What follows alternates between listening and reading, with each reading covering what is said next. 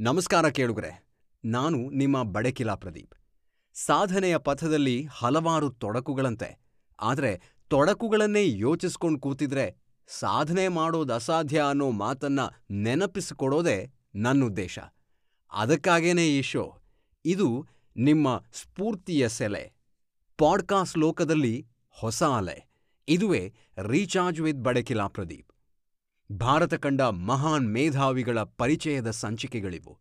ತೊಂದರೆ ತೊಡಕುಗಳಿಗೆ ಗಮನ ಕೊಡದೆ ತಮ್ಮ ಸಾಧನೆಯ ಹಾದಿಯಲ್ಲಿ ಅದೇನೇ ಬಂದ್ರೂ ತಾವಂದುಕೊಂಡ ಗಮ್ಯವನ್ನ ಸಾಧಿಸುವತ್ತ ಸಾಗಿದ ಆ ಮಹಾನ್ ಕಲಿಗಳು ನಿಜಕ್ಕೂ ನಮಗೆ ಹೊಸ ಎನರ್ಜಿ ನೀಡಬಲ್ಲವರು. ನಮ್ಮ ಸಾಧನೆಯ ಹಾದಿಯಲ್ಲಿ ಪ್ರೇರಣೆಯಾಗಬಲ್ಲವರು. ಇವರೇ ಭಾರತದ ಜೀನಿಯಸ್ಗಳು. ಸಾವಿರದ ಒಂಬೈನೂರ ಎಂಟು ಒಂಬತ್ತರ ಸಂದರ್ಭ. ಅತ್ಯಂತ ಕೆಟ್ಟ ಪ್ರವಾಹ. ಹೈದರಾಬಾದ್ ಹಾಗೂ ವಿಶಾಖಪಟ್ಟಣಂಗೆ ಎಲ್ಲಿಲ್ಲದ ಹಾನಿಯಾಗತ್ತೆ. ಪ್ರವಾಹದಿಂದ ರಕ್ಷಿಸುವ ಯೋಜನೆಗಳನ್ನು ತಯಾರಿಸಿಕೊಡುವಂತೆ ವಿದೇಶ ಪ್ರವಾಸದಲ್ಲಿದ್ದ ಕರ್ನಾಟಕದ ಶ್ರೇಷ್ಠ ಇಂಜಿನಿಯರ್ಗೆ ಅರ್ಜೆಂಟ್ ಕಾಲ್ ಹೋಗುತ್ತೆ. ಆ ಇಂಜಿನಿಯರ್ ತನ್ನ ವಿದೇಶ ಪ್ರವಾಸವನ್ನು ಅರ್ಧಕ್ಕೆ ಮೊಟಕುಗೊಳಿಸಿ ಹೈದರಾಬಾದನ್ನು ಸರಿಪಡಿಸೋದಕ್ಕೆ ಹಾಗೂ ಮುಂದೆ ಇಂತಹ ಅವಘಡಗಳು ಸಂಭವಿಸದಂತೆ ಸುಸಜ್ಜಿತವಾದ ಯೋಜನೆಗಳನ್ನು ರೂಪಿಸ್ತಾರೆ. ಅದು ಎಂತಹ ಯೋಜನೆಗಳು? ಇಡೀ ದೇಶವೇ ನಿಬ್ಬೆರಗಾಗಿ ನೋಡುವ ಯೋಜನೆಗಳನ್ನು ಮಾಡಿ ಆಧುನಿಕ ಹೈದರಾಬಾದ್ ನಿರ್ಮಾಣಕ್ಕೆ ನಾಂದಿ ಹಾಡ್ತಾರೆ. ಈ ಮಹಾನ್ ಚೇತನ ಯಾರು? ಗೊತ್ತಾ? ಅದೆಷ್ಟೋ ನೀರಾವರಿ ಯೋಜನೆಗಳಿಗೆ ದೇಶ ವಿದೇಶಗಳಲ್ಲಿಯೂ ಜನಜನಿತರಾದಂತಹ ಶ್ರೇಷ್ಠ engineer the great Indian genius, sir M V. ಅಥವಾ ಸರ್ ಎಂ ವಿಶ್ವೇಶ್ವರಯ್ಯ. ಇವ್ರ ಹೆಸರು ಯಾರಿಗೂ ಗೊತ್ತಿಲ್ಲ. ಹೆಸರೇನು ಎಲ್ಲರಿಗೂ ಗೊತ್ತಿದೆ, ಆದರೆ ಅವರ ವ್ಯಕ್ತಿತ್ವದ ಬಗ್ಗೆ, ಸಾಧನೆಯ ಬಗ್ಗೆ ನಮ್ಮಲ್ಲಿ ಎಷ್ಟು ಮಾಹಿತಿ ಇದೆ ಬೆರಳೆಣಿಕೆಯಷ್ಟು ಜನರಿಗೆ ಮಾತ್ರ ಜಾಸ್ತಿ ಮಾಹಿತಿ ಇರಬಹುದೇನೋ. ಆದರೆ ಅವರನ್ನು ನಾವು ನೆನಪು ಮಾಡ್ಕೊಳ್ಳೋದು, ಅವರ ಸಾಧನೆಗಳನ್ನು ಕೊಂಡಾಡೋದು ಸೆಪ್ಟೆಂಬರ್ ಹದಿನೈದಕ್ಕೆ ನಾವು ರಾಷ್ಟ್ರೀಯ ಇಂಜಿನಿಯರ್ಗಳ ದಿನ ಆಚರಿಸ್ತೀವಲ್ಲ, ಆವತ್ತು ಮಾತ್ರ ಅಂತ ಆಗ್ಬಿಟ್ಟಿದೆ. ಆದರೆ ಅವರ ಸ್ಮರಣೆ ಅದೊಂದೇ ದಿನಕ್ಕೆ ಸೀಮಿತ ಆಗಬಾರ್ದು. ಈ ಮಹಾನ್ ಮೇಧಾವಿ ನಿತ್ಯ ಸ್ಮರಣೀಯರು. ಇವರ ಕಾರ್ಯ ಅವಿಸ್ಮರಣೀಯ. ಇಂದಿಗೂ ಅದೆಷ್ಟೋ ಸಾವಿರಾರು ಜನರಿಗೆ ಜೀವ ಜಲ ದೊರಕ್ತಾ ಇದೆ ಅಂತಂದರೆ ಅದು ಇವರು ಹಾಕಿಕೊಟ್ಟ ನೀರಾವರಿ ಯೋಜನೆಗಳಿಂದ. ಇವರ ಸಾಧನೆಗಳನ್ನು ಪಟ್ಟಿ ಮಾಡ್ತಾ ಹೋದರೆ ಹನುಮಂತನ ಬಾಲದ ಹಾಗೆ ಬೆಳೀತಾ ಹೋಗುತ್ತೆ. ಭಾರತದ ಜೀನಿಯಸ್ಗಳು ಸೀರೀಸ್ನ ಈ ಸಂಚಿಕೆಯಲ್ಲಿ ಮಹಾನ್ ಚೇತನ ಸರ್ ಎಂ ವಿಶ್ವೇಶ್ವರಯ್ಯನವರ ವ್ಯಕ್ತಿತ್ವದ ಬಗ್ಗೆ, ಸಾಧನೆಗಳ ಬಗ್ಗೆ ಮಾತನಾಡೋಣ. ಇವರಂತಹ ಮಹತ್ವಪೂರ್ಣ ಚಿಂತನೆಗಳ ಪ್ರೇರಕ ಶಕ್ತಿಯ ಜೀವನವನ್ನು ಅರಿಯುತ್ತಾ ನಾವೊಂದಷ್ಟು ರೀಚಾರ್ಜ್ ಆಗೋಣ. ಇವರು ನಮ್ಮ ಭಾರತದ ಜೀನಿಯಸ್ಗಳಲ್ಲಿ ಒಬ್ಬರು ಕೈಗಾರೀಕರಣ ಹೊಂದಿ ಇಲ್ಲವೇ ನಾಶವಾಗಿ ಎಂದು ದೇಶಕ್ಕೆ ಕರೆ ಕೊಟ್ಟ ಸರ್ ಎಂ ವಿಶ್ವೇಶ್ವರಯ್ಯ ಭಾರತ ಕಂಡ ಶ್ರೇಷ್ಠ ಇಂಜಿನಿಯರ್ ಅಣೆಕಟ್ಟು ನಿರ್ಮಾತೃ, ಅರ್ಥಶಾಸ್ತ್ರಜ್ಞ ಹಾಗೂ ದಿವಾನರು. ಭಾರತ ಕಟ್ಟುವಲ್ಲಿ ಅತ್ಯುನ್ನತ ಪಾತ್ರವನ್ನು ವಹಿಸಿದ ಮಹಾನ್ ವ್ಯಕ್ತಿಗಳಲ್ಲಿ ಒಬ್ಬರಾಗಿದ್ರು ಅನ್ನೋದನ್ನು ನಾವು ಯಾವತ್ತಿಗೂ ಮರಿಬಾರದು. ಇನ್ನು ಸರ್ ಎಂ ವಿಶ್ವೇಶ್ವರಯ್ಯನವರು ಸಾವಿರದ ಎಂಟುನೂರ ಅರವತ್ತರಿಂದ ಸಾವಿರದ ಒಂಬೈನೂರ ಅರವತ್ತ ಎರಡರವರೆಗಿನ ಸಾರ್ಥಕ ತುಂಬು ಜೀವನವನ್ನು ನಡೆಸಿದ ಕರ್ಮಯೋಗಿ ಅಂತಾನೆ ಹೇಳಬಹುದು. ಯಾಕಂದರೆ ಜೀವನದುದ್ದಕ್ಕೂ ನಾಡಿಗೆ ದುಡಿದು ಸೇವೆ ಸಲ್ಲಿಸಿದ ನಮ್ಮ ನೆಲದ ಹೆಮ್ಮೆಯ ಈ ಭಾರತೀಯ. ಇಂದು ನಮ್ಮ ಕನ್ನಡದ ನೆಲ ವಿಜ್ಞಾನ ತಂತ್ರಜ್ಞಾನಗಳ ತವರೂರಾಗಿದೆ. ಇದರ ಬುನಾದಿಯಲ್ಲಿ ವಿಶ್ವೇಶ್ವರಯ್ಯನವರ ಅಗಾಧ ಪರಿಶ್ರಮ, ದೂರದೃಷ್ಟಿ, ಸಮಾಜಮುಖಿ ಯೋಜನೆಗಳಿವೆ ಎಂದರೆ ತಪ್ಪಾಗಲ್ಲ. ನಾವು ನೀವು ಮೈಸೂರಿಗೆ ಹೋದಾಗ ಒಮ್ಮೆ ಆದರೂ ಕೆ ಆರ್ ಎಸ್ ಡ್ಯಾಮ್ ನೋಡೋದಕ್ಕೆ ಹೋಗಿಯೇ ಹೋಗಿರ್ತೀವಿ. ಈ ಅಣೆಕಟ್ಟು ಸಾವಿರದ ಒಂಬೈನೂರ ಹನ್ನೊಂದರಲ್ಲಿ ನಿರ್ಮಾಣ ಆಗಿದ್ರೂ ಇಂದಿಗೂ ಇದು ಜನಕೋಟಿಯನ್ನು ಆಕರ್ಷಿಸುವ ತಾಣ. ಆ ಕಾಲದಲ್ಲಂತೂ ಜಗತ್ತೇ ಆಶ್ಚರ್ಯದಿಂದ ನೋಡುವಂತಹ ಅಣೆಕಟ್ಟಾಗಿತ್ತು. ಇದರ ನಿರ್ಮಾತೃ ನಮ್ಮ ಹೆಮ್ಮೆಯ ಭಾರತೀಯ ಸರ್ ಎಂ ವಿಶ್ವೇಶ್ವರಯ್ಯನವರು. ಜೀವನದಿ ಕಾವೇರಿ ನದಿಗೆ ಕಟ್ಟಲಾದ ಅಣೆಕಟ್ಟು ಅಂದರೆ ಕರ್ನಾಟಕದಲ್ಲಿನ ಹೆಸರಾಂತ ಅಣೆಕಟ್ಟು ಕೆ ಆರ್ ಎಸ್. ಅದನ್ನು ಕಟ್ಟಲು ಶುರು ಮಾಡಿ ನಾಲ್ಕು ವರ್ಷಗಳಲ್ಲಿ ಮುಗಿಸಿ ಸ್ವಯಂಚಾಲಿತ ಗೇಟುಗಳನ್ನು ಅಳವಡಿಸಿ ಜಗತ್ತಿನಲ್ಲಿ ಯಾರೊಬ್ಬರೂ ಆ ಕಾಲದಲ್ಲಿ ಮಾಡದೇ ಇದ್ದಂತಹ ಸಾಧನೆ ಮಾಡಿದವರು ಸರ್ ಎಂ ವಿಶ್ವೇಶ್ವರಯ್ಯನವರು. ಬೇರೆ ಅಣೆಕಟ್ಟುಗಳು ಸಿಮೆಂಟ್ ಕಾಂಕ್ರೀಟ್ನಿಂದ ನಿರ್ಮಾಣವಾಗಿದ್ದರೆ ಎಸ್ ಅಣೆಕಟ್ಟು ಸರ್ ಎಂ ವಿ ಅವರ ಜಾಣ್ಮೆಯ ತಂತ್ರಜ್ಞಾನವಾದ ಸುಣ್ಣ ಮತ್ತು ಬೆಲ್ಲದ ಮಿಶ್ರಣದಿಂದ ಕಟ್ಟಿದ ಅಣೆಕಟ್ಟು. ದಾಖಲೆಯೊಂದಿಗೆ ಶತಮಾನದಿಂದ ಮೈಸೂರು, ಮಂಡ್ಯ, ಬೆಂಗಳೂರು, ತಮಿಳುನಾಡಿಗೆ ಜೀವ ಜಲವನ್ನು ನೀಡ್ತಾ ಇರುವಂತಹ ವಾಸ್ತುಶಿಲ್ಪವಾಗಿದೆ ಈ ಅಣೆಕಟ್ಟು.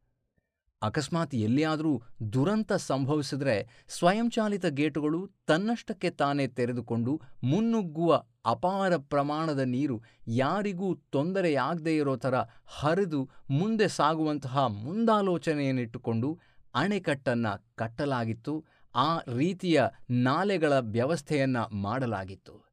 ಜಗತ್ತಿನ ಅದ್ಭುತಗಳ ಸಾಲಲ್ಲಿ ಬರುವ ಕೃಷ್ಣರಾಜ ಸಾಗರ ಅಂದರೆ ಕೆ ಆರ್ ಎಸ್ ಅಣೆಕಟ್ಟು ಒಂದು ಲಕ್ಷ ಇಪ್ಪತ್ತು ಸಾವಿರ ಎಕರೆ ಕೃಷಿ ಭೂಮಿಗೆ ನೀರುಣಿಸಿ ದಕ್ಷಿಣ ಭಾರತದ ಕೋಟ್ಯಂತರ ಜೀವಿಗಳಿಗೆ ಜೀವ ಜಲವನ್ನು ನೀಡಿದೆ ಅಂದರೆ ವಾವ್! ಸರ್ ಎಂ ವಿಶ್ವೇಶ್ವರಯ್ಯನವರ ಇಂಜಿನಿಯರಿಂಗ್ ಮೈಂಡ್ ಎಂತಹ ಅದ್ಭುತವಾದ್ದು ಅನ್ನೋದನ್ನು ತೋರಿಸ್ಕೊಡತ್ತೆ. ಅದು ಅವರು ಪಡೆದ ಶಿಕ್ಷಣಕ್ಕಿಂತಲೂ ಅವರ ಜ್ಞಾನದಿಂದ ಮಾರ್ಪಾಡಾದಂತಹ ಯಶಸ್ವಿ ಪ್ರಯೋಗ. ಇನ್ನು ಅಣೆಕಟ್ಟುಗಳಲ್ಲಿ ಉಪಯೋಗಿಸಲಾಗುವ ಸ್ವಯಂಚಾಲಿತ ಫ್ಲಡ್ ಗೇಟ್ ವಿನ್ಯಾಸವನ್ನು ಕಂಡುಹಿಡಿದು ಪೇಟೆಂಟನ್ನು ಪಡ್ಕೊಳ್ತಾರೆ. ಫ್ಲಡ್ ಗೇಟ್ ವಿನ್ಯಾಸ ಎಂತಹ ಅದ್ಭುತ ತಂತ್ರಜ್ಞಾನ ಅಲ್ವಾ? ಮುಂದೆ ಇದನ್ನು ದೇಶದ ಹತ್ತಾರು ಕಡೆಗಳಲ್ಲಿ ಅಳವಡಿಸ್ತಾರೆ.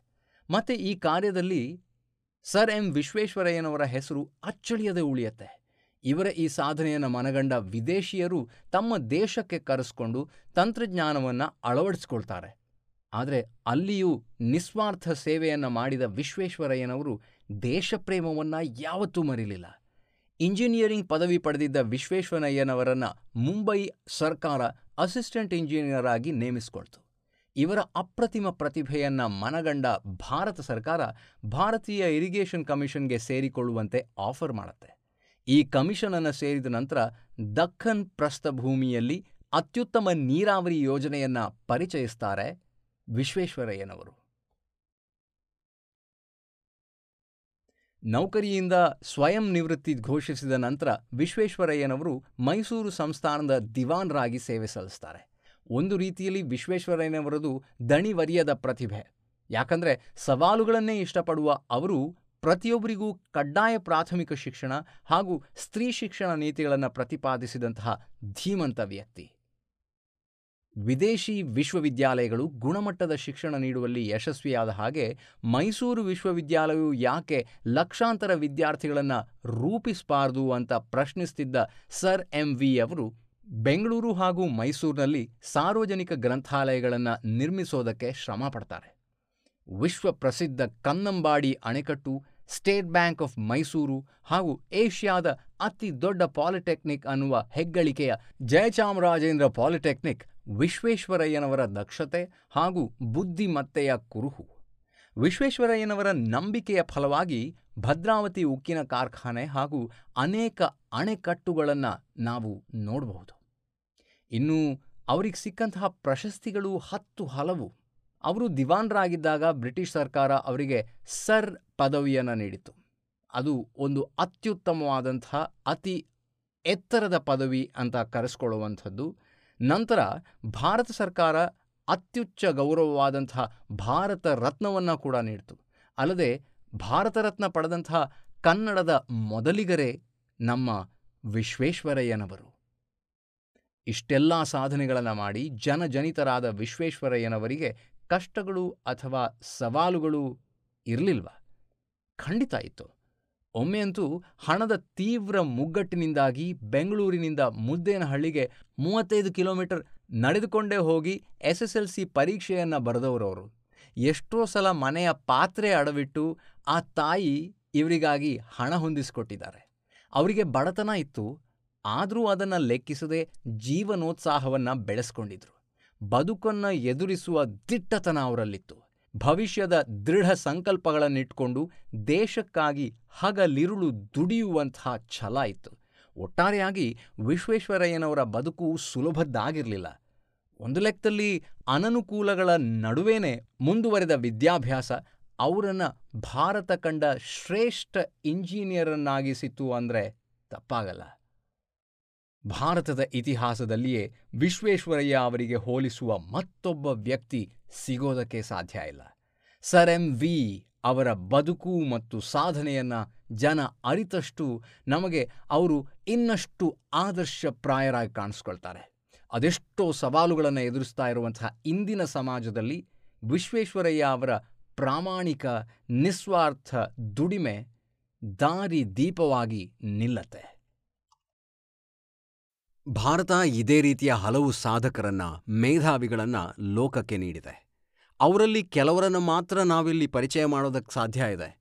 ಆದರೆ ಇವರು ಮಾಡಿದ ಸಾಧನೆ, ನೀಡಿದ ಕೊಡುಗೆ ಅದು ಎಷ್ಟು ದೊಡ್ಡದು ಅನ್ನೋದು ನಿಮಗೆ ಈ ಸಂಚಿಕೆಗಳನ್ನು ಕೇಳೋ ಮೂಲಕ ತಿಳಿಯುತ್ತಿದೆ ಅಂತ ನಾನು ಅಂದ್ಕೊಳ್ತಾ ಇದ್ದೀನಿ.